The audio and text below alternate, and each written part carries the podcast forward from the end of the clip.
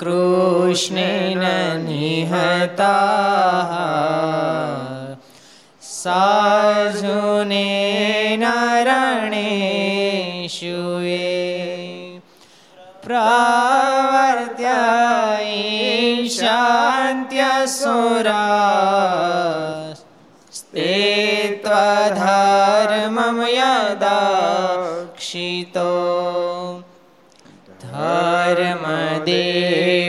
तदा भक्ता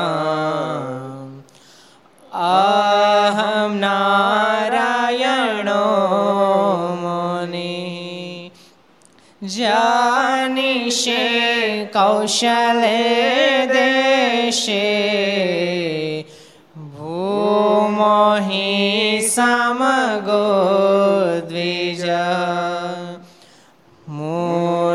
शापानृतां प्राप्तां नृषिं सा तथोद्धवम् ततो वीतासुरेभ्यो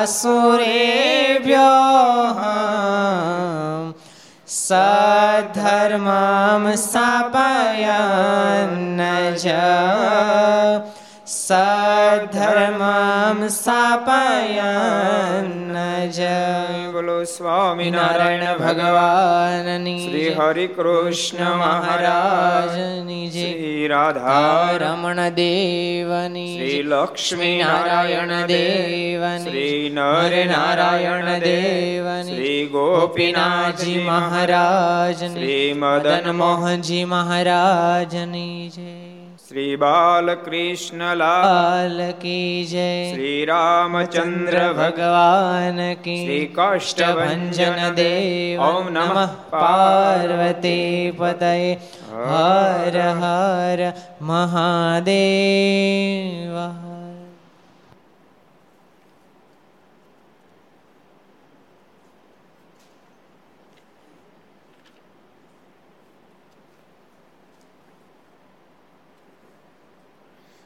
સર્વાવતારી ઈષ્ટદેવ ભગવાન સ્વામિનારાયણના સાનિધ્યમાં તીર્થધામ સરદારને આંગણે વિક્રમ સંવત બે હજાર છોતેર, વૈશાખ વદ ચૌદશ, ગુરુવાર તારીખ એકવીસ પાંચ બે હજાર વીસ, ઘરસભા અંતર્ગત શ્રી હરિચરિત્ર ચિંતામણી, લક્ષ ચેનલ, કર્તવ્ય ચેનલ સરદાર કથા યુટ્યુબ, લક્ષ યુટ્યુબ, કર્તવ્ય યુટ્યુબ વગેરેના માધ્યમથી ઘેરે બેસી ઘર સભાનો લાભ લેતા સર્વે ભાવિક ભક્તોને જાતકન જય સ્વામિનારાયણ, જય શ્રી કૃષ્ણ, જય શ્રી જય હિન્દ, જય ભારત. ગઈકાલે વસોનો પ્રસંગ હતો. પ્રસંગ યાદ છે? હું નામ હતું વસોના વાઘજીભાઈનો પ્રસંગ હતો. વાઘજીભાઈની અઢાર વર્ષની ઉંમરે બીમારી થઈ, કાલે આપણે પ્રસંગ વાંચ્યો હતો. એટલે બહુ સંકલ્પ થયા. કે સંતો કહે છે, બધું સાચું છે, કે મારા રક્ષા કરે, અંતે તેડવા આવે, મારા ભગવાન હશે કેમ? અને મેં મારનું ભજન કર્યું તો મારે મારી રક્ષા કેમ નથી કરતા? વગેરે અનેક પ્રકારના સંકલ્પો વાઘજીભાઈને થયા. આમ ભક્તો દેશકાળમાં સંકલ્પને બહુ જ માગ છે. દેશકાળની અંદર દુનિયાદારી મદદ ન કરે એની તરફે રી ચડે. આને માટે મેં કેટલું કર્યું એમ. આનો છોકરો પરણતો તેની પાસે રૂપિયા નહોતા, મેં આપ્યા હતા એની જમીન વેચાઈ જાય હતી, મેં નહોતી વેચવા દીધી. મેં એને દસ ફેરી તો મારી ગાડી આપી હતી ફ્રીમાં. એની ખેતીની મફત મેં ખેતી કરી દીધી હતી. એને મેં એક દુકાન લઈ દીધી હતી. પણ એ મારું કાંઈ કરતો નથી, એની પર રી ચડે. તો એની ઉપર ચડે એમ ભગવાન ઉપર ચડે. કે રોજ સવારમાં જાગી, એક વર હોતી તો નિત્ય મંગળા ભરી.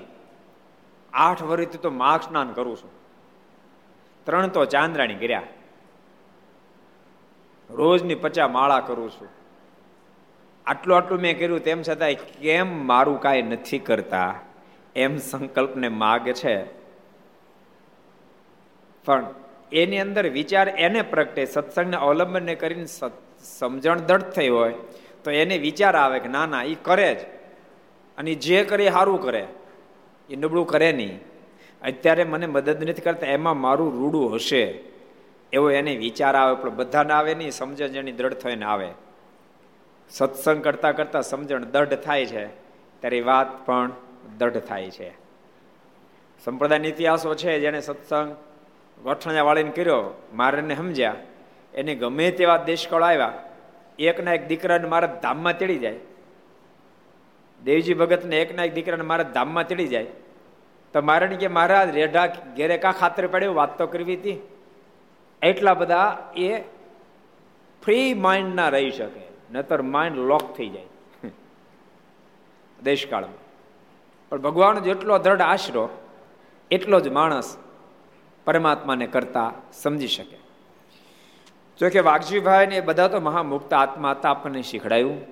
એ તો આખો કાફલો અક્ષરધામમાંથી આવ્યો હતો, જેને જે રોલ ભજવવાનો તો ભજવો એવું નહીં માનતા વાઘજીભાઈ ને તો આપણે પાસે સંકલ્પ બેઠા બેઠા એ કર્યો, વાઘજીભાઈને સંકલ્પ થતા, આપણને થાય જ ને. મારને મળ્યા તો એને સંકલ્પ, આપણને થાય જ ને. એને એકે ન થાય. એને એકે ન થાય. એને સંકલ્પ એના માટે નહીં, આપણા માટે કર્યો. કે આપત્તિ વિપત્તિમાં માણસને સંકલ્પ થઈ જાય છે. એટલે ક્યારેક સંકલ્પ થયા પછી માણસને મનમાં થાય મન નિશ્ચય નહીં હોય. નિશ્ચય હોય, પરંતુ આત્મનિષ્ઠાની કચાશ હોય, જેથી કરીને ક્યારેક સંકલ્પને માગ મળી જાય છે. પણ ભગવાનના ભક્તે સંકલ્પ ન કરવો, ભગવાન ભક્તની રક્ષામાં જ હોય. જેમ બાળકની રક્ષા મા બાપ હોય, એમ ભક્તની રક્ષામાં ભગવાન હોય જ. બધાને કહું છું ઉપાધિ કરવી નહીં. જ્યારે ઉપાધિ આવે ને ત્યારે બધી ઉપાધિ નાખી દેવી ઠાકોરજીના માથે. આપણે નિરાતે હોઈ જાવ ઠાકોર જાગે. ઓલો ફિર મેં દ્રષ્ટાંત આપે તમને ખબર છે? પડખે વાળો જણ પાંચ હજાર રૂપિયા માગતો હતો. જો કે ભીખુદાન ગઢવી આ વર્ષો પહેલા મેં તો ચાલી વર્ષ પહેલા અમે ત્યારે પાંચસો ને કહેતા ભાવ મોંઘવારી સુધી હાવ પાંચસો નો હાલે. એટલે હું પાંચ હજાર કહું છું. પાંચ હજાર રૂપિયા પાડોશી માગતો હતો. અને રોજ ઉઘરાણી ઘરે એની પાસે નબળે લેખદી થોડા ઉદાસ હતા. એને ઘરવાળા કીધું, કેમ ઉદાસ બેઠા તો કોલો પાડોશી પાંચ હજાર રૂપિયા માગે હક નથી લેવા દેતો. એટલે જરાક બારી ખોલીને કીધું એ ફલાણા ભાઈ, તો શું કામ છે? તો તમારા ભાઈની પાસે તમે પાંચ હજાર રૂપિયા માગો તો હા, તો નથી આપવા, તમારે થાય કરી લેજો. એમ કે બારી બંધ કરી દીધી. પછી ઘરના કે, આપણે હોઈ જાવ એ જાગશે હવે. એમ ભગવાન ઉપર ભરોસો મૂકી દેજો. આપણા માટે ઠાકોરજી જાગશે. ભગવાન ઉપર નાખવી પણ બહુ બહુ ભરોસા સાથે નાખવી. ભરોસા સાથે ઉપાધિ ઠાકોરજી માથે નાખશું. તો ઠાકોરજી આપણી સાથે રહેશે. જો આ આ વાઘજીભાઈ તો આપણા માટે ઉપાધિ બધી કરી. તો એ તો આ ઉપાધિ કરતા કરતા જાગતા તે મારા દર્શન દીધા. અને કીધું, હું કામ ઉપાધિ કરશો ભાઈ? હું તો તારી સેવામાં જ છું. અને મને એમ છે, તારે જ રહેવું છે તો વાંધો રહે. ઉપાધિ કરીમાં હું તને હાજો કરી દઉં, શરીરની પીડા જતી રહેશે. અને મારું ભજન કરજે. એમ કહીને મહારાજ અદૃશ્ય થઈ પ્રસંગ આપણે ગઈકાલે વાંચ્યો તો. હવે નવો પ્રસંગ વાંચીએ. ગામ મુમધામાં મુમધામાં એક ઈશ્વર નામે બ્રાહ્મણ હતો. તેને બ્રહ્મ રાક્ષસ વળગ્યો હતો. માળો બ્રહ્મ રાક્ષસ. તે બહુ દુઃખ આપે. ને ઘડીએ અળગો ન રહે. બહુ દુઃખ આપે. ભાઈ, ભૂત તો દુઃખ જ આપે ને. એ સુખ લેવા દે. એને કોઈ દી છે ને જીવતા કોઈને સુખ ન લેવા દીધું તમને ખબર? જીવતા સુખ ન લેવા દીધું એ મર્યા પછી સુખ લેવા દે. એ ગરીબ ભગત કહેતા હતા ને કે, સ્વામી, અમારા કાકા એક હતા કે. એવા હેરાન કરે, એવા હેરાન કરે, બધા ત્રાહીમામ પુકારી ગયેલા. અને મર્યા તે બધા થયું, આશ, કાશ ગઈ. બધા બહુ રાજી થયા. પણ કે બાર ન પૂરું થયું ને ત્યાં વળગ્યા બે ચાર ને ઉપરા આપે. તે જીવતા હેરાન કરતા ને કરતા મેર્યા પે જાદા મળ્યા હેરાન કરવા. ભક્તો, જીવતા મોજમાં રહી શકે મર્યા પછી મોજમાં રહી શકે? જીવતા મહારાજની સાથે પ્રીત કરી શકે, મર્યા પછી મારને મળી શકે. જેણે જીવતા ભગવાનમાં પ્રીતિ કરી જ નથી. જગતની અંદર વલખા મારી મારી કરીને જિંદગી પૂરી કરી. એને જીવતા ક્યાંથી સુખ હોય મર્યા પછી ક્યાંથી સુખ હોય?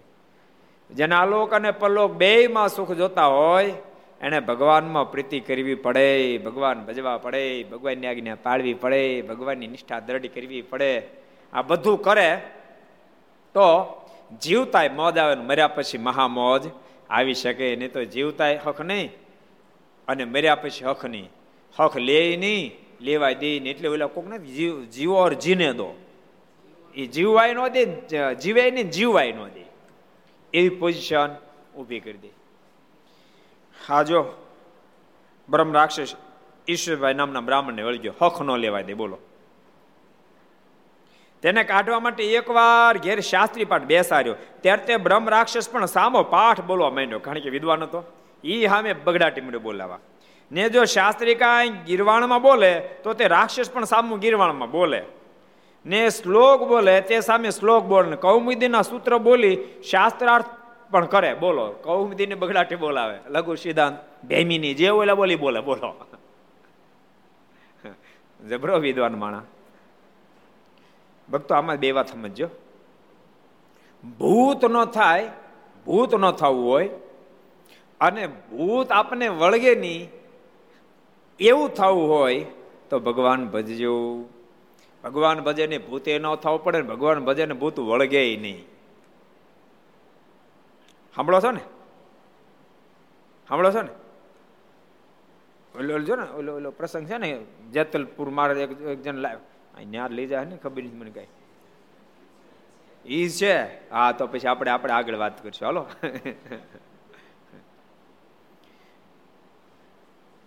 ભૂત વળગે નહીં ભૂત થાવું ન હોય. એને ભગવાન ભજવા પડે ભજવા પડે ને ભજવા જ પડે.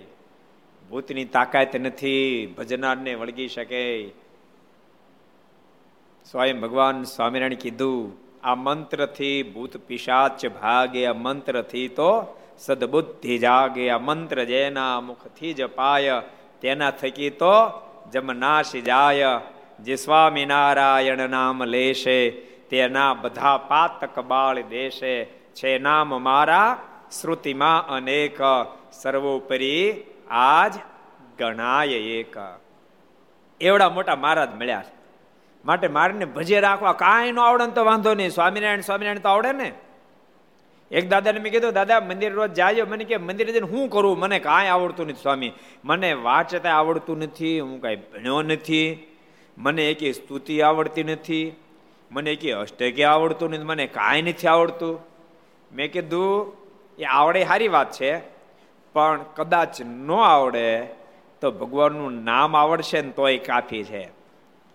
મેં કે મંદિરમાં જઈને તમે બીજું કાંઈ ન કરો. તો ભગવાનની મૂર્તિ આમાં જોઈ રાખજો, એટલું તો આવડશે ને. ભગવાનની મૂર્તિ આમાં જોઈ રાખવું મુખની સામે જોઈ રાખવું આપણે રોજ જોશું ક્યારેક તો સામે જોશે ને. અને આપણે રોજ એને સામું જોઈને ક્યારેક એકાદ ફેરે સામું જશે તો આપણો બેડો પાર થઈ જશે. ભક્તો, ક્યારેક ક્યારેક આ દુનિયાનું કશું જ ન આવડતું હોય. એમાં જેતપુરમાં વાસુદેવ સ્વામી હતા. ઘણા બધા ભક્તોએ દર્શન કર્યા છે.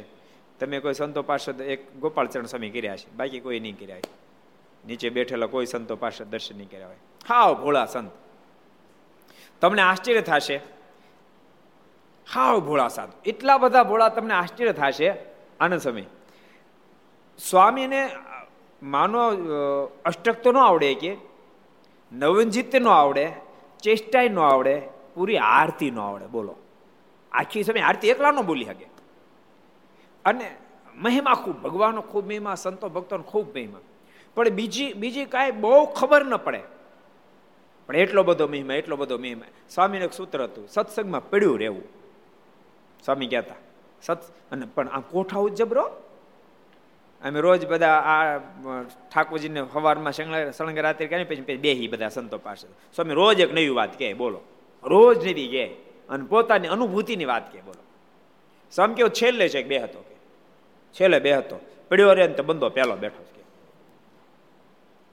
ભક્તો, આ લાગે ઉપરથી એવું લાગે, પણ સ્વામી ધામમાં ગયા તો કઈને ધામમાં ગયા. કઈને ધામમાં ગયા. તમારી શિબિર પૂરી થાય એટલે હું ધામમાં જાય શિબિર પૂરી કરી, શિબિર પૂરી કરી, અમે મંદિરે સ્વામી પાસે રજા લેવા માટે ગયા. મારે કથા હતી બાલાશીનો અને સ્વામીને દંડ કરી કીધું, સ્વામી, હું કથામાં જાઉં છું. સ્વામી મારા બહુ રાજી એક સ્પેશિયલ ધાબળો આપ્યો મને.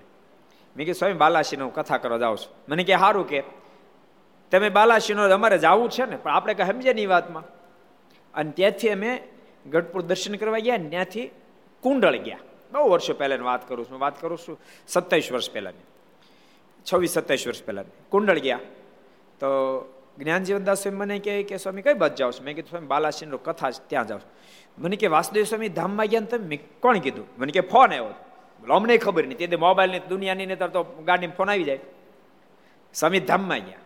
એવી રીતે દેહને મૂકીને ભગવાનના ધામમાં સીધા આવ્યા એટલે ભક્તો, દુનિયાનું આવડે તો બહુ સારી વાત છે. તમને અષ્ટક આવડે, મારાના કીર્તનો તો બહુ સારું. પણ યાદ રાખજો આવડેલી વસ્તુ પણ પરમાત્માની પ્રસન્નતાને માટે વાપરશો તો એ ભક્તિ થઈ જશે. તમે અષ્ટક બોલતા હશો તે ભક્તિ છે. તમે કીર્તન બોલતા હો ભગવાન રાજીપા માટે તે ભક્તિ છે. હું કીર્તન બોલું, સંતો ભક્તો રાજી થાય, તો એ ભક્તિ છે. પણ એ અહમ પોષવા માટે જો થઈ જાય સાધન છે. સાધનની તાકાત નથી. પરમાત્મા સુધી પહોંચાડી શકે.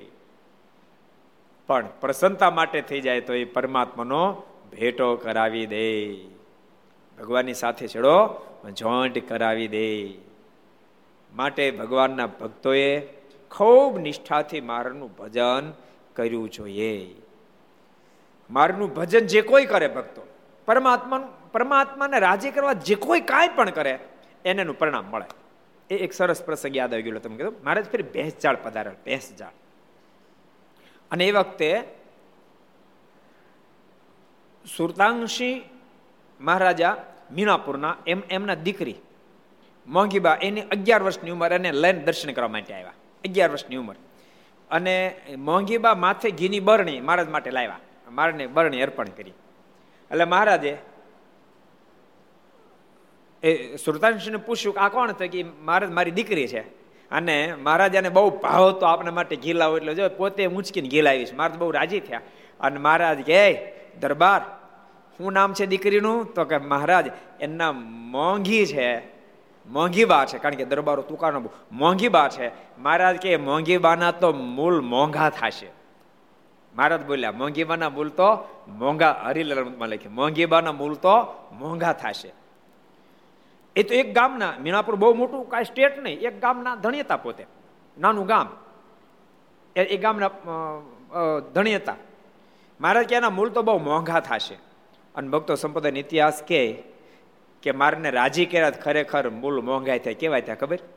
આ બાજુ ગોંડલ મહારાજા, સંગ્રામસિંહ મહારાજા, એમના ધર્મપત્નીનું અવસાન થયું. એનું મૃત્યુ થયું. અને મોંઘીબાને એટલે સુરતાંશી મહારાજાને સદગુરુ ગુણાતીતાન સ્વામી સાથે ખૂબ યત હતું. તો સ્વામીના કહેવાથી કે મહારાજ બોલ્યા છે, કારણ કે મહારાજ અંતરે મેં સ્વામી એવા સમર્થ. સ્વામી બોલ્યા મહારાજ બોલ્યા છે, મોંઘી બાના મૂળ મોંઘા થશે, તો અમે તમને કહીએ છીએ, સંગ્રામસિંહ મહારાજાની સાથે તમારી દીકરીને પરણાવો, અને પરણાવ્યા. બન્યું એવું. મોંઘીબાના લગ્ન તો સંગ્રામસિંહ મહારાજા સાથે થયા, ગોંડલ નરેશ. પણ એક આઠ દોઢ વર્ષ થયું અને જૂના મહારાણી દ્વારા જે રાજકુમારનો જન્મ થયો તો પથુબા એનું મૃત્યુ થયું. રાજકુમારનું મૃત્યુ થતાને સાથે સંગ્રામસિંહ મહારાજા બહુ જ ઉદાસ થઈ એટલા બધા ઉદાસ થઈ ગયા. હાવ જાણે ભાંગી પડ્યા. કેટલાય લોકો મનાવે, કેટલાય સાધુ સંતો મનાવે કે આ દુનિયા નાશવંત છે, આમ છે, તેમ છે, પણ બે ઘા ઉપર પડ્યા. મહારાણીનું મૃત્યુ થયું હતું ને એકાદ દોઢ વર્ષમાં રાજકુમારનું મૃત્યુ થયું, એટલે બહુ દુઃખી થઈ ગયા. પછી મોંઘીબાઈ પત્ર જુનાગઢ લખ્યો. સદગુરુ ગુણાતીતાન સ્વામીને વિનંતી કરી કે આપ મારા ગુરુ છો, તો વિનંતી આપને કરું છું મહારાજ, અતિ દુઃખી થઈ ગયા છે. આપ જ એને ધીરજ આપી શકો, બાકી કોઈ નહીં આપી શકે. અને આપની સાથે એનું હેત છે, કારણ કે સંગ્રામસિંહ મહારાજા હરિભગત પાછા. પણ મોંઘીબાને લઈને ગુણાતીતાન સ્વામી સાથે પણ હેત બંધાયેલું. આપની સાથે હેત છે, આપ પધારો. આપની વાત માનશે અને એ હળવા થશે. સ્વામી આઠ સંતો લઈ ગોંડલ આવ્યા. અને સ્વામી બહુ જ ઉપદેશ આપ્યો. બહુ અદભુત ઉપદેશ આપ્યો સ્વામીએ. ઉપદેશ સાંભળી અને મહારાજા થોડા હળવા થયા. સ્વામી ઉપદેશ આપ્યો કે આ દુનિયા તો નાશવંત છે. અહીં તો જે કોઈ જન્મે ને મરવાનું, ચણ્યું એને ખળભળવાનું, ઉગ્યું આથમવાનું વગેરે વગેરે સ્વામી દ્રષ્ટાંત એક સ્વામી દ્રષ્ટાંત પણ સરસ આપ્યું. સ્વામી કહે કે કર્મ સંબંધ જ્યાં સુધી હોય ત્યાં સુધી એકબીજાનો સંબંધ રહે છે મહારાજા. આ દુનિયામાં કોણ મરપટોલને આવ્યું છે? અને આ મમત્વનું જબરું દુઃખ હોય છે. પોતાપણું મનાય છે એટલે દુઃખ છે. બાકી કોઈ દીકરો નથી, કોઈ બાપ નથી. એમ કહીને સ્વામી એક દ્રષ્ટાંત આપ્યો. સ્વામી કે એક એક બ્રાહ્મણ હતા, બ્રાહ્મણ. એને મોટી ઉંમરે દીકરાનો જન્મ થયો. બહુ આનંદ થયો. પણ જ્યોતિષાએ કીધું કે તમારે દીકરો જન્મો છે. એને તમારી બેની આંખ એક થશે, એટલે કાં તો એનું મોત થાય કાં તમારું થાય. એટલે આ ભૂદેવના મનમાં વિચાર થયો દીકરો મરે એ બરાબર નહીં. એટલે પોતે કોઈને કીધા વિના ઘર બહાર છોડીને કાશી જતા ને સંન્યાસી બની ગયા. એક આશ્રમ બાંધી રહેતા હતા. આ બાજુ સોળેક વર્ષનો દીકરો થયો, સ્વામી દ્રષ્ટાંત આપ્યો. હરિલમતમાં લખ્યું આ. સોળેક વર્ષનો દીકરો થયો અને દીકરાને કોઈ કે મેણું માર્યું. કાંઈક કાંઈક વડસલથી મેણ, મેણું માર્યું. તે શું મારે બાદ છો? તારો બાપ ક્યાં ગયો તને ખબર છે? તું જન્મો તે દીનો વયો ઘેરે. પેલા તારા બાપને ગોત. અને છોકરો ઉદાસ બની, એની માની પાસે રજા લઈને બાપને ગોતવા માટે ગયો. ફરતો ફરતો ફરતો એક માણસ હારી ગયો એની ભેગા. ફરતા ફરતા ફરતા એ કાશ્ય પહોંચ્યા અને પેલો આશ્રમ હતો, આશ્રમમાં ઉતારો કર્યો. એને એ વખતે ઓલો, શું કે રોગ ઓલો? કોળી, હે? કોગળ્યું કોગળ્યું. એટલે એ ગોગળ્યું એટલે આ ઓલું જશે ને આપણે, શું કે ઓલું? કોલેરા ને? હા. એ તે દાડાના કરતા ભયંકર હતો. સમજો આ કોરોના તો બે ત્રણ ટકા માણસ મારે છે. ઓલું તો સાઠ ટકા, સિત્તેર ટકા, હો એસી ટકા મારી નાખતો હતો. એવો રોગ એનો રોગ થયો. એટલે સંન્યાસી એને બહાર કાઢ્યો. સંન્યાસી જ્યારે બહાર કાઢ્યો ને ત્યારે માણસો કહેવા માંડ્યા કે આટલી પોઝિશન છે અને તમે અંદર રહેવા દો નહીં, અંદરની બહાર નીકળો. બહાર કાઢી, દરવાજો બંધ કર્યો. બંધ કર્યો ને ઓલો છોકરો બહુ પીડા પામ્યો એટલે પાણી પાણી કરવા માંડ્યો. એની પાસે પાણી હતું ને એટલે માણા પા એને દરવાજો ખટખટાવ્યો સંન્યાસીને બહુ બૂમો મારી. કે તમે અંદર ના આવી દે કાંઈ નહીં. એક લોટો પાણી તો આપો. આ પાણી પાણી બીજા છોકરો કરે છે. બહુ કીધું. સંન્યાસી બારી ખોલી. એટલે કીધું, એક લોટો પાણી તો આપો, પણ સંન્યાસી લોઢાનો દર્દી ન મળો. ન આપ્યું પાણી. ઓલો બચો છોકરો પાણી પાણી પાણી કરતા કરતા મરી ગયો. અને એની મા એની પાસે પાસે ગોતતી ગોતતી આવી હતી, નીકળી હતી. એની માને ખબર પડે પેલા સંન્યાસીના આશ્રમમાં રોકાણા છે. એટલે એની મા આવી. ત્યાં તો છોકરો બહાર મૃત્યુ પામેલો, ગામ બધું ભેળું થયેલું. અને પેલો માણસ હારે હતો. છોકરો મૃત્યુ પામ્યો. પોતાના આશ્રમની આગળ એની મા બહુ બિચારી આક્રંત કરી રુદન કરવા માંડી. એટલે સંન્યાસી રાયસડી બધું જે કરો બહાર કરો, આ હું શમશાન મજન કરો ને? એટલે એને ગેટ ખોલ્યો. અને વઢવા મળ્યાથી બધા ઉપડો કે, મારા આંગણે એવું કરો છો તે. અને એ વળતો હતો એમાં વળતા વળતા એની એની દ્રષ્ટિ ઓલી જેની એની મારું તેને એમ પડી. તેથી એ ઓળખી ગયો તમારી ઘરવાળી છે. એટલે પૂછ્યું આ કોણ છે? કે એ આપણો દીકરો હતો. અને પછી સંન્યાસી પોક મૂકી. સ્વામી આ દ્રષ્ટાંત આપ્યો. સ્વામી કે, ઈનો એવો છોકરો પોતાનો જોતો પણ પોતાનો નહોતો મનાણો ત્યાંથી કાંઈ હતું? એ મહારાજા એ મનાય છે કે આ દીકરો મારો મૃત્યુ પામ્યો, રાજકુમાર. પણ એ તો કર્મ સંબંધ હશે પણ બધું થયું હશે. સ્વામીની વાતથી સંગ્રામસિંહ મહારાજાની ધીરજ વળી. અને પછી પોતાના મહેલે સ્વામીની પધરામણી કરાવી પણ મોંઘી બાતો બહુ ડાયા. કારણ કે બાળપણથી અગિયાર વર્ષના હતા મારે રાજી કરવાનો સંકલ્પ એની અંદર કેટલો બધો ડાહ પડે છે. બહુ ડાહ્યા એટલે એમણે સંગ્રામસિંહ મહારાજાને કીધું કે, સ્વામી, સમર્થ છે. સ્વામીની વિનંતી કરો કે, સ્વામી, આ દુનિયા તો નાશવંત છે એની સાથે આપે ઉદ્દેશ એટલે મને કાંઈ ચિંતા નથી. પણ સ્વામી, ગોંડલ રાજધાનીનો વારસદાર, આપ કૃપા કરો. ત્યાં ગોંડલની રાજધાની સદૈવ માટે તપતી રહે, એનો વારસદાર મળે. એટલે સ્વામી પાસે સંગ્રામસિંહ મહારાજે વિનંતી કરી, સ્વામી, રાજી થયા. આ રાજી થઈને સ્વામી કીધું, જાઓ, આ ગોંડલની ગાદી ઉપર અક્ષરધામનો મુક્ત આવશે. અમારા આશીર્વાદ છે. અને બાર મહિના થયા, અને રાજકુમારનો મોંઘીબાના થકી જન્મ થયો. અને જન્મ થતાની સાથે જ સંગ્રામસિંહ મહારાજાને મોંઘીબાઈ કેવડાવ્યું કે, તમે સ્વામીને જુનાગઢ તેડાવો. એટલે સ્વામીને તેડાવ્યા. અને સ્વામી આવ્યા એટલે સ્વામીની પાસે સવા મહિનો થયો. કંઠી બંધાવી અને સ્વામીને કીધું, સ્વામી, આપ આ રાજકુમારનું નામ પાડો. સ્વામી કે, એક તો ભગવાનની કૃપાથી એનો જન્મ થયો છે, એક કારણ. બીજું કારણ, અત્યારે વડતાલની ગાદી પર ભગવત પ્રસાદજી મહારાજ છે. તો ભગવાનની પ્રસાદ છે અને અત્યારે સ્વામિનારાયણ સંપ્રદાયના આચાર્ય ગુરુપદ ઉપર બિરાજતા ભગવત પ્રસાદજી મહારાજ, નામ ભગવત પ્રસાદજી મહારાજ છે માટે આમનું આપણે નામ ભગવતસિંહ રાખીએ. સંગ્રામસિંહ બાપુ કે, ભલે, ખૂબ રાજી થઈને ભગવતસિંહ નામ રાખ્યું. અને ભક્તો, પછી તેમ બધા જાણો છો, બહુ મહાન મહાન રાજી બને ભગવતસિંહ બાપુનું નામ એટલે? ગોંડલના ભગવતસિંહ બાપુનું નામ એટલે પૂરા સૌરાષ્ટ્રમાં નહીં, આખી દુનિયામાં મોટા મોટા રાજવીઓ જેનો નામ, નામથી પ્રભાવિત એવા ભગવતસિંહ મહારાજા થયા. બહુ મોટા જ્ઞાની થયા, બહુ જબરા વિદ્વાન થયા. એવા વિદ્વાન થયા તમને આશ્ચર્ય થશે, એમણે ભગવત ગોમંડળ આખો કોષ ગુજરાતી જે બનાવ્યો. વર્લ્ડમાં એનાથી મોટો કોઈ કોષ ગુજરાતી છે જ નહીં. આખા વર્લ્ડમાં નથી. એવો જેણે આખો ભગવદ્ ગોમંડળ એ કોષ બનાવ્યો. અને ગોંડલ સ્વામિનારાયણ મંદિર એ મંદિર બનાવવા માટે જગ્યા બધો ખર્ચ ભગવતસિંહ બાપુએ આપ્યો. અને આખું સ્વામિનારાયણ મંદિર શિખરબદ્ધ આકાશમાં જેના શિખરો સ્પર્શ કરે. એવું અદભુત મંદિર નિર્માણ કરે. આવતા વર્ષે દોઢસો વર્ષ પૂરા થાય છે ને મંદિર આવતા વર્ષે ગોંડલ સ્વામિનારાયણ મંદિરને દોઢસો વર્ષ પૂરા થાય છે. એટલે ભગવતસિંહ બાપુએ આખું મંદિર બંધાવ્યું. બહુ મહાન રાજવી થયા. અને ભક્તો આમ કેવી પરંપરા જો મોંઘીબા એ સત્સંગ લઈને આવ્યા. એમને ત્યાં ભગવતસિંહ બાપુ જેવા મુક્ત પુરુષનો જન્મ થયો. અને એક બીજી વાત એની સાથે છોડો જોઈન્ટ કરી દઉં તો. એના દીકરાના દીકરી, એમના દીકરાના દીકરી, એમના લગ્ન ભાવનગર સ્ટેટ મહારાજા કૃષ્ણકુમારસિંહજીની સાથે થયા.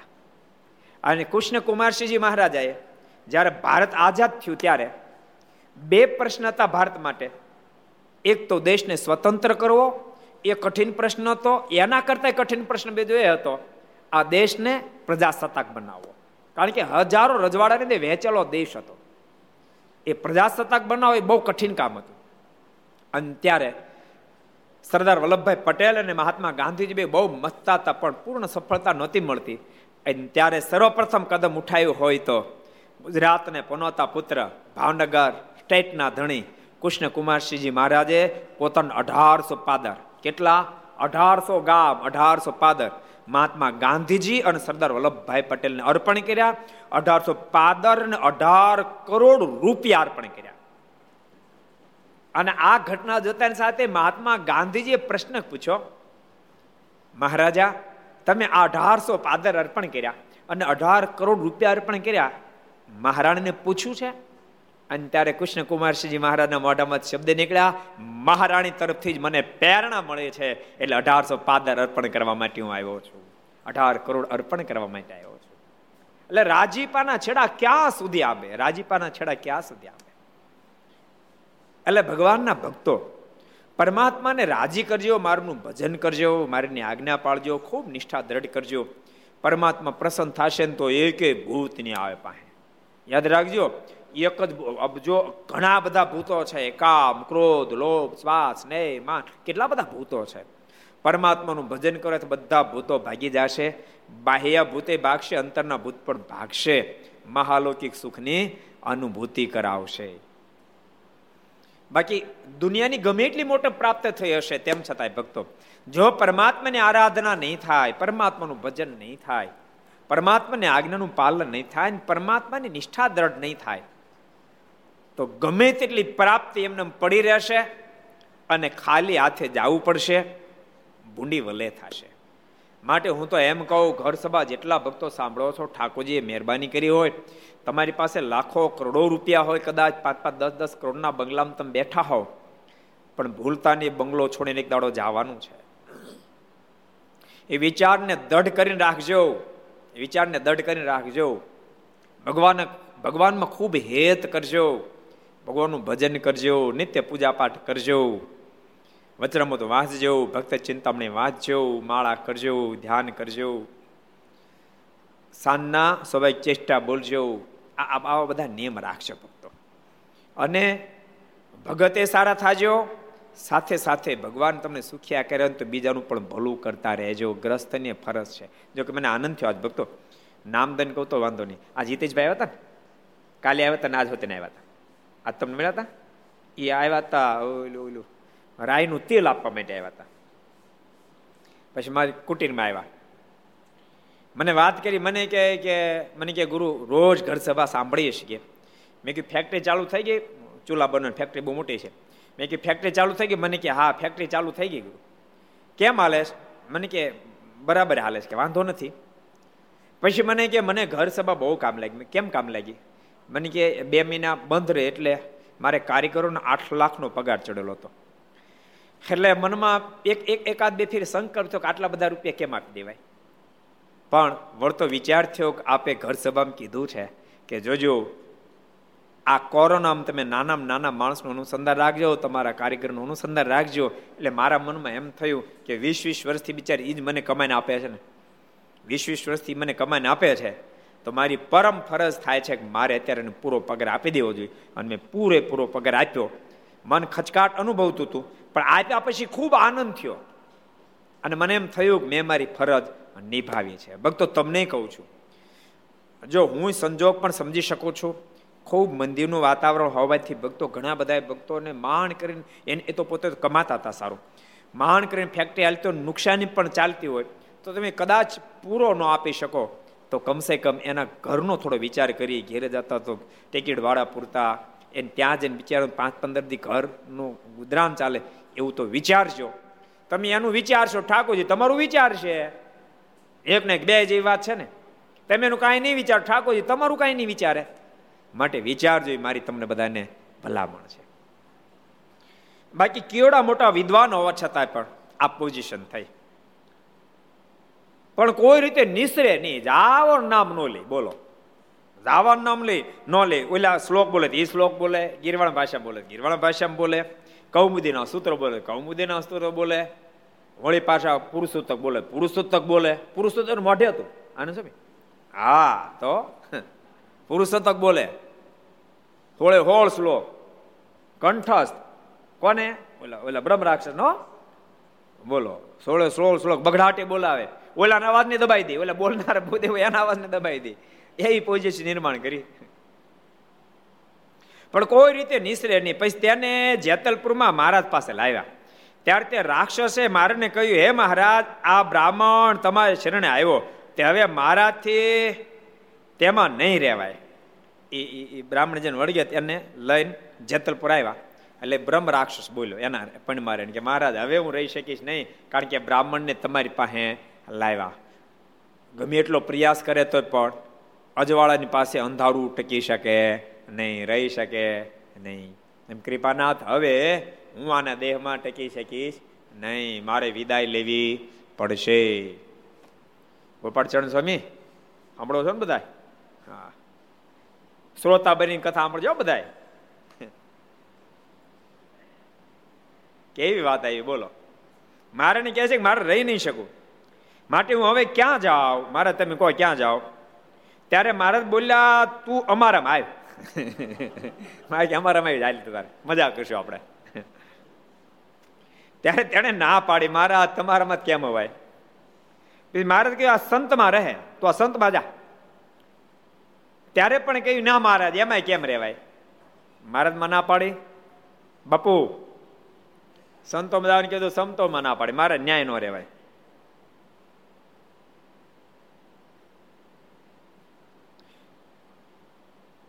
પછી આમાં વિસ્તાર નથી કર્યો. બીજી કે વિસ્તાર છે. મારે કીધું હરિભક્તો જા. મારે કે, મહારાજ એમાં ન જવાય. મહારાજ કે તો પછી એક કામ કર, આમાં રજાસવાલા ધર્મ વગેરે ન પાળતા પવિત્ર પણ એવા સ્ત્રી ભક્તો જા. અને આટલું કીધું ને સ્ત્રી ભક્તો રાડી રાડી મળ્યા, બોલો, મહારાજ, મેં પાડી છી, એકાદ ન પાડી, કે મારે હું પાડીશ? મારા નહીં મોકલતા. હું બધું પાળીશ ભગવાન ભક્તો પાળજો આપણે હિન્દુ ધર્મ પ્રમાણે પાળવા જ જોઈએ. ત્રણ દિવસ સુધી ઘરનું અન્ય કામ ન કરી શકાય.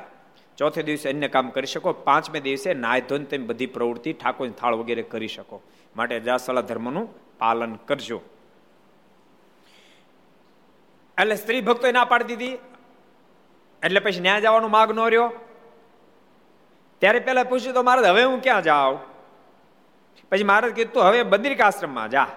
મહારાજ કે કામ કરી, તો બદ્રિકાશ્રમ જા. ને ત્યાં નરનારાયણનું ભજન કરજે. ત્યાં તો નરનારાયણનું ભજન કરજે. ત્યારે તે રાક્ષસ રજા લઈને ગયો ને બ્રાહ્મણ સાજો થયો. મહારાજ એને મોકલી દીધો. ક્યાં મોકલ્યો? બદ્રિકાશ્રમ એક વાત પૂરી થઈ. એટલે ભૂત જેને ન વળગવા દેવું હોય એને ફરી ફરી કહું છું, ભજન કરવું પડશે. માટે ખૂબ ભજન કરી લેજો. આવો અવસર ફરી ફરી પાછો મળતો નથી. મહેન્દ્રભાઈ પટેલ, એ ભજન ખૂબ કરજો. બધાને કહું છું, ખૂબ ભજન કરજો. હું તો કહું આ કોરોના રૂપી જેને ભજન કર્યું ને તો સદગુરુની પ્રાપ્તિ થઈ છે. જેને ભજન કરું મહારાજ વચનામૃતમાં કીધું ને, મુક્તાનંદ સ્વામીને તો જાણે આ ક્ષય રૂપી, ક્ષય રોગ રૂપી સદગુરુની પ્રાપ્તિ થઈ કેટલા વચનામૃતમાં કીધું? હાલો, કોણ કહે છે? કેટલા વચનામૃત મહારાજે કીધું છે? કોણ કહે છે? કોણ કહે છે? કોણ કહે છે? આશીષ ભગત, કયો? મધ્યના સુડતાલીસમાં વચનામૃતમાં ભગવાન સ્વામિનારાયણ બોલ્યા છે. રોગ રૂપે જાણે મોટા સદગુરુની પ્રાપ્તિ થઈ. કારણ કે ભજન કેટલું થયું? ભક્તો ખરેખર બહુ ભજન કર્યા. ગામડે ગામડે અનેક સંતો ભક્તો ખૂબ આદેશો આપ્યા. તમામ સંપ્રદાયના ધર્મગુરુઓએ, સાધુ સંતો બધા આદેશ આપ્યા કે ભજન કરો ભજન કરો. અને અત્યારે તો આદેશ સ્વીકારી લે ને? કેન્સર થાય પછી ડોક્ટર કેટલા તમાકુ ખાતો ને પછી એને દલીલ કરે. કે મને તમાકુ ખાધે નહીં હાલે, મારે ગુટકા ખાવા પડે. કરે દલીલ ડોક્ટર એમ કે, કેન્સરની જરાક તને ડાક પડી ગયો છે મોઢામાં. ગુટકા નો ખાન તો હજી બચી જાય. તો પછી ઓલે શું કહે? ના, ગુટકા ખાવા પડશે. એમ કે કે, બંધ કરી દે. એ વિપુલ શું કરે? બંધ કરી દે ને. હે? બંધ કરી દે ને. ગુટકા ખાતો બંધ કરી દે. આમાં એવું છે. કોરોના રૂપે ટાટક્યો ને એટલે બધાને આપણે કે મનમાં બીવા મળ્યા કે રખન ક્યાંથી કોણ અડી ગયો ખબર નહીં. આપણે ભગવાન ભજી કમસે કમ કોઈ અડી ન જાય એમ. ને તો હું વિચારે ખબર આપણે કોઈ નથી અડતા. પણ લઈને દૂધની બાટલી આવી એને કોઈ કડ્યું હોય ને? રખેને આપણે પકડી લીધી. ન્યા જ કોરોના એટલે બેઠો વાયરસ બેઠો તે આપણને પકડી લે. માટે ભજન કરો જેથી કરીને કોરોનાના વાયરસ હોય, ન્યાનો અડે બીજી અડાય એમ. એટલે ભજન ખૂબ કર્યું લોકોએ. અને અને હજી કોઈ ભજન કહો, હજી કાંઈ વ્યો નથી ગયો. હજી ભજન ચાલુ રાખજો. તો ઠાકોરજી સદમતી એવી આપણને આપશે કે એ ન્યા ન્યા ખરેખર વાયરસનો અસર હશે, પણ ન્યા ઠાકોરજી આપણે જવા નહીં દે. આપણને દૂર કાઢી મૂકશે. ઓલી બાજુ એમ કહે અને ઠાકોરજી રક્ષા કરશે માટે ખૂબ ભજન કરજો. બધાને કહું છું એક એક ભક્તો જેટલા ઘર સભા આંબળો છો બધા બગડાટી બોલાવજો ભજનની. જેટલાય ભક્તે ચિંતામણીની પારાયણ ન કર્યું, હજી હજી કરી નાખજો. એક એક પારાયણ હજુ હજી કરી નાખજો, મહારાજ બહુ રાજી થાય ન કર્યો એ બધા ભક્તો. અને પૂજા ન કરતા ને તે ટેવ પાડી દેજો. ઘરમાં એક સદસ્ય પૂજા કરતા બાકી ન કરતા શીખી લેવાની. અને કોરોના પૂરું થાય એટલે સીધી પૂજા મંગાવી લેવાની. બધી અનેક જગ્યાએ પૂજામાં સરદાર મળે છે? આપણે અહીં હોતે પણ પૂજાઓ મળે છે. નવી પ્રકાશન થઈ? આ સરસ પૂજા મળે છે ભક્તો.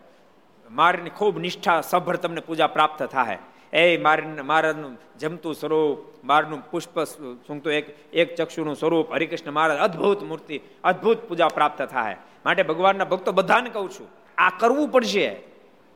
આ કરવું પડશે. માટે કરજો એ ખાસ ભલામણ છે.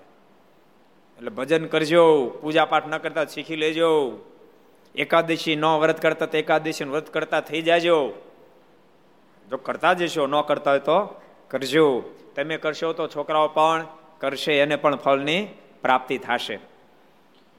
એટલે ભજન ખૂબ કરજો એક પ્રસંગ પૂરો આપણે બીજો વાંચીએ હવે. ચરોતર દેશમાં ગામ વસોના વિપ્ર દાદાભાઈ નામે હરિજન બહુ સારા હતા. ચરોતરની અંદર. વસો ગામમાં. વસોના ઘણા પ્રસંગો છે દાદાભાઈ બહુ હારા હરિભગત તેમની દીકરી જમુના પણ હરિજન સારા હતા. જો, બાપા બહુ હારા હરિભગત હતા, દીકરી પણ જમુનાબાઈ પણ બહુ સારા હરિભગત હતા. કારણ કે જોઈ જોઈને હમણાં આપણે મોંઘીબાઈની વાત કરી તો અગિયાર વર્ષના હતા. એને આવ્યો આ સંસ્કાર આવ્યા ક્યાંથી? તો કે એમના પિતાશ્રીની પરિવારમાં બહુ સારો સત્સંગ હતો, જેથી કરીને જોઈ જોઈને શીખ્યા. ભક્તો, આપણે ક્યારેક ક્યારેક જો જોવા મળે કે બે ત્રણ ત્રણ, ચાર ચાર વર્ષના છોકરાઓ પૂજા કરતા હોય. હું કામ પરિવારમાં સત્સંગ હોય, પરિવારના સદસ્યોની અંદર એ દિવ્ય ગુણો હોય. પોતાના પિતાશ્રીની પૂજા કરતા ભાળે, દાદાને પૂજા કરતા ભાળે, પોતાની મમ્મીને પૂજા કરતા ભાળે, મોટો ભાઈ તેને પૂજા કરતા ભાળે, કાકા, કાકાને પૂજા કરતા ભાળે, એટલે એના મનમાં થાય કે હું પણ પૂજા કરું. એને બીજી ભલે ગતાગમ બીજી કાંઈ નથી. એને કશી ખબર નથી પડતી કે આ પૂજા કરી શું થાય, પણ તેમ છતાં એ કરશે. અને એમ કરતા કરતા પછી એને સમજણ પણ દળ થતી જશે. એટલે બધાએ પૂજા કરજો, ભગવાનનું ભજન કરજો. જો આ આ દાદાભાઈને સારો સત્સંગ હતો તો જમુનાબાઈને પણ જોરદાર સત્સંગ વારસામાં પ્રાપ્ત થયો. ભક્તો, એક વાત તમને કહું? તમારા પરિવારમાં જો બહુ સારો સત્સંગ હોય ને, અને પરિવાર દ્વારા જો બાળકોને બહુ સારા સંસ્કાર આપવામાં આવે ને, તો પછી સંતોનો જોગ બહુ જ ફળીભૂત સાબિત થાય. તાબડતોબ એ સત્સંગમાં આગળ વધવા માંડે. જેમ કલમ ઉછરી ગઈ હોય, તો પછી એ ઉજરેલી કલમને મોટું રૂપ આપતા વાર ન લાગે. પણ કો ગોઠલામાંથી જ કોટો ન ફૂટે. તો આપણે શું કરીએ કહો? એમ ઘરની અંદર સંતો સંતો પાસે માનું ક્યાંક બાળ મંડળ હાલતો ત્યાં જાય. હવે બાળકો પાસે સંતો વાતો કરે, આમ કરવું છે, આમ કરવું છે. પણ ઘેરે જાય બાપા કાંઈ ન કરે અને મમ્મી કાંઈ ન કરે. તો છોકરાને મનમાં થાય, મારા બાપા આવડા મોટા થઈ ગયા, પાંચ વર્ષ, તોય કાંઈ કરતા નથી. તો હું તો જ પાંચ વર્ષને ક્યાં થયો? મારું કામ કરવું છે કાંઈ? લી ન કરે. એટલે તમે કરજો, પરિવારના સદસ્યો કરજો. તમે કરશો તો સંતાનો ઓટોમેટિક કરશે. એને પણ ઓટોમેટિક પેરણો મળશે. એને પણ ભગવાનમાં પ્રીતિ થશે. આપણી પરંપરા કેવી અદભુત છે. તમને ખબર નાના છોકરાને મંદિર લઈ જાય તો બાપા ખીચામાંથી રૂપિયો કાઢીને છોકરાના હાથમાં આપે. લે બેટા આ ગલામ નાખ. શું કામ? એ પ્રેક્ટિસ પડાવે છે. પ્રેક્ટિસ નથી બાપા નાખતા ન આવડતો ગલામ રૂપિયો કાંઈ. પણ શીખડાવે છે. અને જોઈ જઈને બાળકો શીખે છે. આ જો જમુનાબાઈને બહુ સારો સત્સંગ હતો. ને તે બાઈએ, બાઈને સમાધિ થતી. એક દિવસ તે સમાધિ કરીને જ્યાં મહારાજ હતા ત્યાં ગઈ. ને મહારાજના દર્શન કરી અંતરમાં આનંદ પામી. ને મહારાજ વાતો કરતા હતા, તે સાંભળતી હતી. એક દાડો સમાધિ લાગી, બોલો જમુનાબાઈને. અને મહારાજ પાસે ગઈ. જમુનાબાઈ, ક્યાં ગામના હતા? કોણ કહે છે? હાલો, ક્યાં ગામના હતા?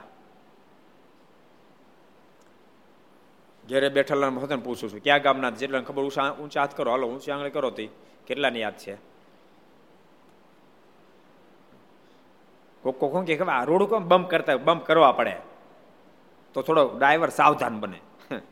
એટલે બમ્પ કરે. આપણે કઈ રોદા ખોડા કેડ્યું ભાંગવાટું નથી કરતા.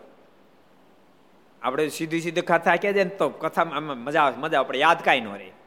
વચ્ચે પૂછીને બમ્પ આવે, જેથી કરીને પાછા આવી જાય. ખોટી વાત છે રસિક ભગત? ક્યાં ગામના હતા કયો લ્યો હા વસો ગામના હતા ક્યાં ગામના હતા ક્યાં ગામના હતા સાંભળો છો વસો ગામના હતા કોના દીકરી હતા હાલો ભાઈ કોના દીકરી હતા બાપુ કયો દાદાભાઈના દીકરી હતા વસો ગામના હતા અને દાદાભાઈના દીકરી હતા સમાધિ નિષ્ઠ સ્થિતિ પામેલા હતા બોલો મહારાજ પાસે ગયા સમાધિમાં. મારા સરસ વાતો કરતા તે સાંભળતી હતી ને વારે વારે મારા સામે જોઈને રાજી થતી હતી. વારે વારે મારને સામે જોવે અને રાજી થાય. અને ભાઈ ભગવાન સામે જોયું તો રાજી જ થાય હે? જોયા જેવા છે, જોયા જેવા છે જગમાં. બેને જોયા જેવા છે, એક ભગવાન અને બીજાના સાધુડા બે જોયા જેવા છે. બાકી બધાય રોયા જેવા છે ને ખોયા જેવા છે. જગમાં બેને જોયા જેવા છે, ભગવાન બીજાને સાધુડા બે તો જોયા જેવા છે. મારને જોતી હતી અને મોઢું મલકાતી એને ખૂબ આનંદ થતો હતો. પછી તે બાઈએ હાથ જોડીને મારને કહ્યું, મહારાજ, મને દયા કરીને પ્રસાદી આપો ને. મારે કે, મહારાજ, મને કાંઈક પ્રસાદી આપો ને. તે વખતે મહારાજ નાતા હતા. તે નાયને શરીર લુઈને તે રૂમાલ આપ્યો અને કહ્યું, હવે તું તારે ઘેર જા.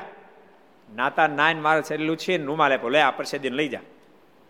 ભક્તો, આ સમાધિની વાતો ખરેખર સ્વામિનારાયણ સંપ્રદાયમાં અદ્વિતીય વાતો છે. નહીં તો સમાધિ તો અષ્ટાંગ યોગ બિચારા વળખાઈ ખાઈને તૂટી જાય ને તોય ભેગું ન થાય. વર્ષો સુધી અષ્ટાંગ યોગ સિદ્ધ કરે તો સમાધિઓ ન થાય. આ નાની નાની છોકરીઓ સમાધિ થાય, બોલો. અને સમાધિમાં પ્રશ્નો સવાલ કરીને આવે. વસોની બાજુમાં જ ગામ પલાણાની સમાધિનો પ્રસંગ છે ને? પલાણામાં ભાઈજી ભાઈજી પટેલ હતા. એના આમ આમ નામ બીજું તો પણ ભાઈજી કરીને બોલાવતા. અમોઘાનંદ સ્વામીનો ખૂબ સમાગમ કરે અને મારાના આશ્રિત રામાયણ સાંભળે. પણ એક દાડો બહુ પ્રસિદ્ધ પ્રશ્ન વિસ્તાર નથી કરતો, એ આમ અમીર માણા એટલે કોઈક એની ઘેરે ઘર ગીરવે મૂકી ગયું, એટલે દસ્તાજ આપી ગયું, રૂપિયા લઈ ગયું. પછી ભાઈજી તો ધામમાં ગયા. અને ઘટના ઘટી. ઓલા પા જે જે ગીરવે ઘર મૂક્યો તો રૂપિયા થયા. એટલે એક દસ્તાવેજ છોડાવવા માટે આવ્યો. અને કહે કે તમે કોઈ ઉમરેટ કે, હકીકત એ ફલાણા ગામ છો સમય હા. એને એ ઘરે અમે બે ફીર પધરામણી કરી આવ્યા છીએ અને જ્યાં પાટડામાં દસ્તાજ મૂકી હતી પાટડો અત્યારે મોજૂદ છે પલાણામાં અને ઘર, ઘરે એજ બહુ સરસ ઘર, આમ વ્યવસ્થિત ઘર છે આજે પણ. કારણ કે આનંદ સ્વામીને તો પાસે વિદ્વાન માણસો બેઠા એટલે આપણે જરાક જાળવું પડે ને. એટલે એ ઓલો દસ્તાજ લેવા માટે આવ્યો, પણ ત્યાં તો આ ભૈલું, ભૈજીભાઈ તો વૈયા ગયા, ધામ વહી ગયા હતા એના છોકરાએ ચારે બાજુ દસ્તાજ ગોતો પણ જડ્યો નહીં. ક્યાંય ન જડ્યો એટલે ઓલા ઓલાને કીધું, ભાઈ દસ્તાજ જડતો નથી. તો દસ્તાજનો જે ઘરનો માલિક હતો દસ્તાજનો માલિક, એ કે, તારે દસ્તાજને બાને મારી સંપત્તિ પડાયેલી એટલે દસ્તાજ નથી આપતો. એટલે કીધું, એવું નથી, ભલામણા નથી દસ્તાજ જડતો. તો કે, હા, પણ ચોવીસ કલાક આપું છું. મને મારો દસ્તાજ પાછો મળો જ નહીં તો હું ફરિયાદ કરીશ. એટલે બીજો, હું જાણો? ભાઈ ભાગ જોર કરતા એ જ વખતે બરાબર સદગુરુ ગોપાળન સ્વામી પલાણા પધારેલા. અને ભક્તો, પલાણા કેટલા? ચારસો સાધુ થઈ ગમે. કેટલા? એક ગામમાંથી ચારસો સાધુ થયા છે. આ સંપ્રદાયમાં બધા કરતા હાઈએસ્ટ આંકડો કોઈનો હોય, એક જ ગામમાં સાથ થયો તો એ પલાણા ગામનો પલાણા વર્ષો પહેલાં આપણે પારાણી કરી હતી અને પછી મંદિર નવું બંધાયું. અને એ મંદિર આપણે બંધાવ્યા પછી એની પ્રતિષ્ઠા પણ ગયો છે કરી અને આપણે જેટલા મંદિર બંધાવ્યા અઠ્યાસી મંદિર આપણે બંધાવ્યા એમાં ટોપમાં ટોપ મંદિર બન્યું તો પલાણા. અને એક રૂપિયો નાખવાનો પડ્યો. યાદ રાખજો નહીં તો મંદિરમાં રૂપિયા બહુ નાખવા પડે, ખબર ને? લગભગ લગભગ કોક મંદિર, એક બે ચાર મંદિર એવા છે રૂપિયા નથી નાખવા પડ્યા. એક તો સમડિયાળા નથી નાખવા પડ્યા. એક અહીં પલાણા નથી નાખવા પડ્યા. હે? પડોલા નથી નાખવા પડ્યા પડોલા ક્યાં? પડોલા? આપણે ઓલું ઓલું, અરે બહુ નાખ્યા એમાં તો. મને ખબર, ત્યારે તમે નહોતા બહુ ઓલા કરતા, ખબર? પૂછ્યો પડોલા તમ તાર, કે કેટલા રૂપિયા આપ્યા સ્ટાઇલ્સ બધું આપણે આપ્યું એ તો બાપુની બધા છે ને પછી જોગમાં આવ્યા અને મોટા મોટા માણસો પ્રતિષ્ઠામાં જોગમાં પછી ખૂબ દાન કર્યું બધાએ. પણ બાકી બહુ નાખ્યા. અટકી પડ્યું હતું મંદિર તો ના એવા બે બે ચાર ગામ હશે. બાકી લગભગ મંદિરમાં પાંચ લાખ, દસ લાખ, ક્યાંક ક્યાંક પંદર પંદર લાખ રૂપિયા, અઠ્યાસી મંદિરમાં બધે આપવા પડ્યા. એક બે જગ્યાએ તો એક ઘોરા ગામમાં મહારાષ્ટ્ર એટલે અજેન્દ્ર પ્રસાદ મહારાજ પણ એક એક લાખ રૂપિયા આપ્યા એક લાખ ને એંસી હજાર રૂપિયા આપ્યા હતા. અને કુરળા ગામમાં પણ પચાસ હજાર રૂપિયા. બે ગામમાં મારા સહિત રૂપિયા આપ્યા હતા. બાકી બધે પાંચ લાખ, દસ લાખ, પંદર પંદર લાખ બધા મંદિરોમાં આપવા પડ્યા. પણ આ આ નહીં આપવા પડેલા. પલાણામાં એક રૂપિયો નહોતો આપવો પડ્યો. લગભગ બે બે કરોડ રૂપિયા ખર્ચા છે. એવું ભર્યું મંદિર બંધાયું. હે? અને આ સુવર્ણ, હરિમંદિરમાં સુવર્ણ સિંહાસન બનાવ્યા પાછું કારણ કે અમેરિકાની બધી એનઆરઆઈ બધી પાર્ટી સમજાણું? અરે આપણે તો બી ક્યાં લાઈન બીજી બદલી હાલો, મૂળમાં વહી સદગુરુ ગોપાળન સ્વામી પધારેલા. એટલે આને મનમાં થયું સારું થયું, સ્વામી, જરાક સ્વામી પાછા ગોપાળન સ્વામી વાત કરી, સ્વામી, આવી ઘટના ઘટી, મારા બાપા વહી ગયા. અને ઓલો, કેસ કરવાનો છે દસ્ત જડતોમાં શું કરવું એટલે શાંતાનુ સ્વામી સમાધિને સમાધિની વાત એમ પ્રસંગ શાંતાનુ સ્વામી સમાધિ નિષ્ઠ એટલે શાંતાનુ સ્વામી કીધું કે, શાંતાનંદ, તારા બાપાને પૂછતા જાવ તો. અને બાપાને કહો તો દસ્તાવેજ ક્યાં નાખ્યો? બાપાને સમય સમાધિ ગયા અક્ષરધામમાં. પાછા આવ્યા બાપા તો અક્ષરધામમાં નહીં માળા ક્યાં ગયા? ગોલકમાં પૂછતા, ગોલકમાં ગયા. ને એના બાપા નથી. સમજે ગયા ક્યાં? સ્વામી કે એ કોનો સમાગમ કરતા હતા? તો અમોઘાનંદ સ્વામી. તો હા હા રામાયણ પ્રેમી. તો એક કામ કરો, વૈકુંઠમાં જાઓ. ત્યાં મળશે. અને વૈકુંઠમાં મોકલ્યા. વૈકુંઠમાં ગયા ત્યાં તો અમોઘાનંદ સ્વામી કથા કરતા હતા. અને આ ભગત આમ બેઠા બેઠા કથા સાંભળતા હતા. પાછા એને જેને પૂછ્યું કે ઓલો ઓલા છોકરો બજા હલવાઈ ગયો. તમે ત્યાં શું કીધી? રામાયણ સાંભળો જ બેઠા બેઠા. છોકરો હલવાઈ ગયો, દસ્તાવેજ જડતો નથી ને એમાંથી કેસ થવાનો છે. માટે કહો, દસ્તાવેજ ક્યાં મૂક્યો? ત્યારે બાપાએ કીધું કે દસ્તાવેજ છે ને ઘરનો પાટડો. ઘરમાં પાટડો જે છે ને એ પાટડામાં ડગળી કાઢી અને અંદર દસ્તાવેજ મારી પાછી ડગળી મારી દીધી. ડગળી કાઢી, અંદરથી દસ્તાવેજ નીકળશે. અને આવીને ડગળી કાઢી, અંદરથી દસ્તાવેજ નીકળ્યો. એવો ઇતિહાસ અમે સંપ્રદાયનો છે ને કોઈને શંકા જાય તો પલાણા ગામ જાજો. આ ઘરે મોજૂદ છે એ પાટડો મોજૂદ છે ને ઢગળી ઢગળી મોજૂદ છે. કહો. એટલે આવી પોઝિશન એટલે મારે કહેવાનો મતલબ સ્વામિનારાયણ સંપ્રદાયમાં સમાધિ બહુ સહજ મારના પ્રતાપથી દેખાય છે. ન તો સમાધિ તો બહુ કઠણ કામ છે.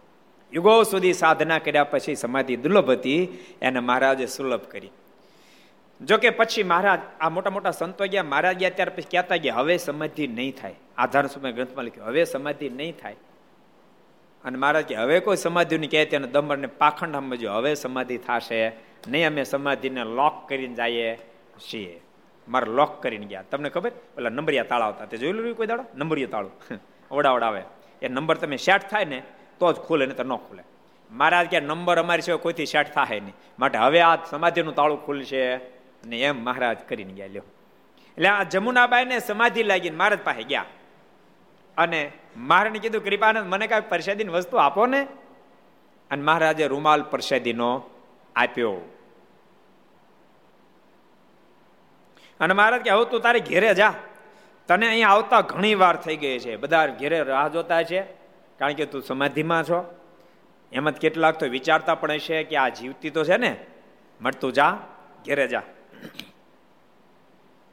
પછી તે દેહમાં આવીને પ્રત્યક્ષ એક રૂમાલ લાવી, તે ચીજ અલૌકિક રીતે આવી, તે ચીજ અલૌકિક કહેવાય. એવી રીતે અલૌકિક રીતે એ ચીજ લઈ આવી. આવા તો હજારો લોકોને ભગવાન સ્વામિનારાયણ કૃપાથી સમાધિઓ થયેલા ઇતિહાસો છે. વડોદરામાં તો તમે ઠેર ઠેર સમાધિના પ્રકરણ જોવા મળે. અનેક સ્ત્રી ભક્તો, પુરુષ ભક્તો, કેટ કેટલાને સમાધિઓ. એટલા માટે તો મહારાજ જ્યારે કાલવાણી ગયા અને સમાધિ પ્રકરણ ચલાવ્યું, વિહલાજમાં લખ્યું છે, કોઈકને તો રજની દિન જાતા, કોઈકને પખવાડિયું થાતા. મારે સમાધિઓ કરાવે અને સમાધિઓ કરાવી કરે આમ ગંજુ ખડકેમ ખડકી દે. કોઈને એક દિવસ, કોઈને બે દાડા, કોઈને આઠ દાડા, કોઈને પંદર દાડા, કોઈને મહિનો, કોઈને બે મહિના. એવી રીતે ભગવાન સ્વામિનારાયણ સમાધિઓ કરાવતા. પણ ભક્તો, આ આ વાત યાદ રાખજો. આ બધો પ્રતાપ ભગવાન શ્રી હરિનો પોતાના પ્રતાપથી મહારાજ આ બધી સમાધિઓ કરાવી.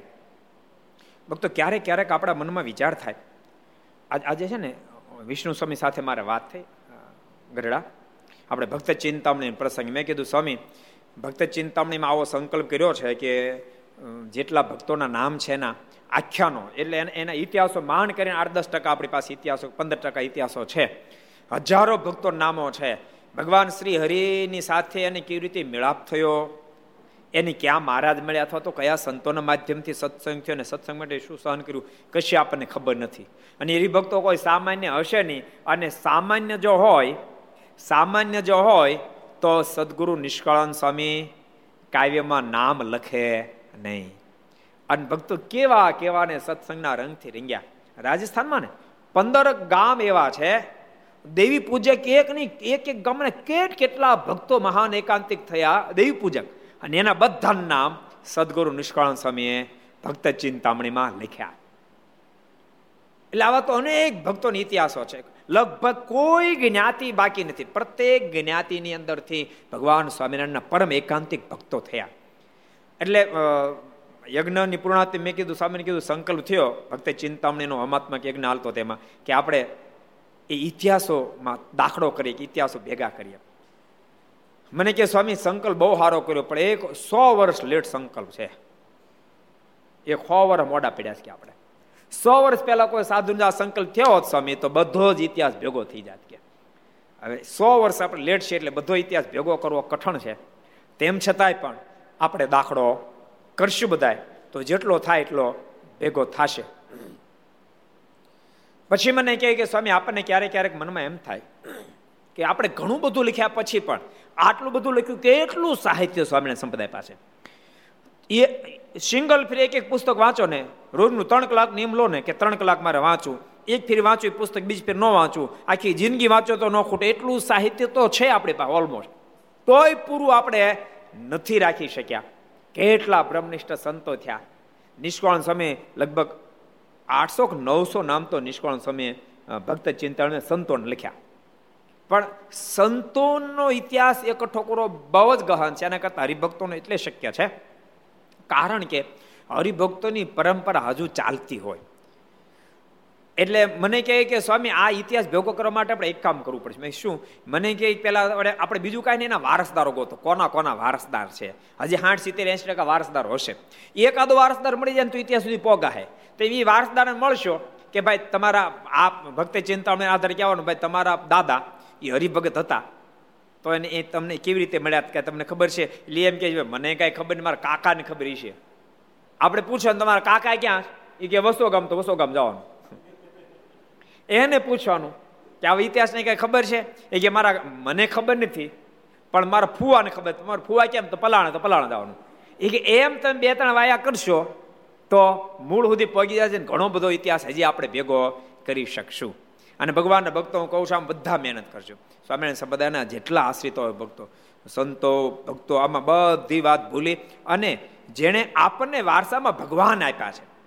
એ ભક્તો જો સહન ન કર્યો એ સંતો દાખલો ન કર્યો તો આપણને ભગવાન વારસા મળત નહીં સત્સંગ મળત નહીં. એને વારસામાં આપણને ભગવાન આપ્યા, સત્સંગ આપ્યો છે, તો એના ઇતિહાસો ભેળા કરવા માટે બધા દાખલો કરજો. ભક્તો, જેને કોની ઇતિહાસ મળે એ અહીંયા મોકલજો. જેથી કરીને એક અદ્ભુત શાસ્ત્રનું પ્રકાશન થાય અને સંપદાનો એક નવો જીવંત ઇતિહાસ હજુ આપણે શક્ય છે. મને કે તોય તમે વહેલો દાખલો શરૂ કર્યો. હવે હો વર્ષ પછી કોઈને સંકલ્પ તો કાંઈ ન મળત કે. સો વર્ષ પહેલા થયો તો બધું મળી જાત. સો વર્ષ પછી તો કાંઈ ન મળત. તો મિડલમાં દાખલો કર્યો એટલે પચાસ ટકા પોગા હા કે. મેં કે પચાસ ટકા પોગે તો કામ થઈ જાય ને. પચાસ ટકા તો પચાસ ટકા ભક્તો. એટલે એ ઇતિહાસો આપણે મારે કહેવાનો મતલબ કે ભક્તો એ બધા સંતો કેવા દાખલાઓ કર્યા છે. મને કે હરિભક્તો મળે, સંતોનો મોળો બહુ કઠિન. કારણ કે સંતોની પરંપરા જે હાલી છે એ સંતોનો ઇતિહાસો તો ઓલમોસ્ટ હોય, મહદ અંશે હોય. અને જેની પરંપરા નથી આવેલી જેની પરંપરામાં સંતો નથી એ સંતોનો ઇતિહાસ આપણે લાવી ક્યાંથી? એટલે એ હવે અશક્ય છે. એને માત્ર વંદન જ કરવાનું રહીએ આપણે. પણ હરિભક્તોમાં આપણે હજુ ભેગો કરી શકશો. એટલે બધા ભક્તોને કહું છું, દાખલો કરજો. કેવો અલૌકિક સંપ્રદાય? કેવી અલૌકિક વાતો? મને સુખ સ્વામી કહે નારવાળા મને કે સ્વામી, અલૌકિક ઇતિહાસની દુનિયાને ખબર નથી પૂરી. અલૌકિક ઇતિહાસ જેમ જેમ દુનિયા જાણતી જશે ને એવો સમય એક ફેરી આવશે સંપ્રદાયનો, કે આને સાંભળી સાંભળી આને વાંચી વાંચી જેમ જેમ ભગવાનમાં પ્રતીતિ આવશે, તેમ તેમ મોટા મોટા અમીરો પણ આ ભગવાનને ભજવા માટે ઘરબાર છોડીને હાલી નીકળશે. મને કે એન્જિનિયરો હાલી નીકળશે, ડૉક્ટરો હાલી નીકળશે, પાયલોટો હાલી નીકળશે. અને ભક્તો, અને વાંચી વાંચી, જે જે આ બધા યુવાનો સાધુ થયા, કેટલા એન્જિનિયરો, કેટલા કેટલા બધા અલગ અલગ પોસ્ટ એ કેમ થયા? આ ઇતિહાસોની સદ્ધરતા છે ભક્તો. આ માત્ર ઇતિહાસ નથી. યાદ રાખજો, ઇતિહાસ તો આપણે એટલે કહી શકીએ એ એ એ બધી ઘટનાઓ છે. બાકી આ તો મુક્તિ કરતલ મહાસત્શાસ્ત્રો છે. એના માધ્યમથી આપણે ભગવાન સુધી પહોંચી શકાય છે. એ એક નાની દીકરી પણ સત્સંગમાં ઉછેર થયો તો કઈ કયા લેવલે પહોંચી? જમણાબાઈ, કયા લેવલે પહોંચ્યા? સમાધિ કરીને મહારાજ પાસે જાય મારે રૂમાલ આપે, રૂમાલ લઈને પાછા મારીની પાસે આવે એમ. અને પ્રત્યક્ષ એક રૂમાલ લાવી. જે ચીજ અલૌકિક રીતે આવી, તે ચીજ અલૌકિક કહેવાય. એવો રૂમાલ તે બાય જમુના લાવી. એમ મહારાજે પરચો દીધો.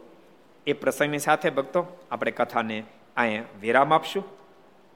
સાથે સાથે કોરોનાની અંદર મૃત્યુ પામેલા આત્માને પણ પરમાત્મા શાંતિ આપે અને કોરોના રોગની અંદર અત્યારે દુઃખી એવા તમામ આત્માને પરમાત્મા એમાંથી મુક્ત કરે અને બાકી બધાની રક્ષા થાય એ પરમાત્માને પ્રાર્થના કરી. આવો આપણે પાંચ મિનિટ બધાય સાથે મળીને પરમાત્માને પ્રાર્થના રૂપે ધૂન કરીએ. સ્વામી નારાયણ નારાયણ નારાયણ, સ્વામી નારાયણ નારાયણ નારાયણ, સ્વામી નારાયણ નારાયણ નારાયણ, સ્વામી નારાયણ નારાયણ નારાયણ સ્વામિનારાયણ સ્વામિનારાયણ સ્વામિનારાયણ સ્વામિનારાયણ સ્વામિનારાયણ સ્વામિનારાયણ સ્વામિનારાયણ સ્વામિનારાયણ સ્વામિનારાયણ, નારાયણ નારાયણ, સ્વામિનારાયણ, નારાયણ નારાયણ, સ્વામિનારાયણ નારાયણ નારાયણ નારાયણ સ્વામી નારાયણ નારાયણ નારાયણ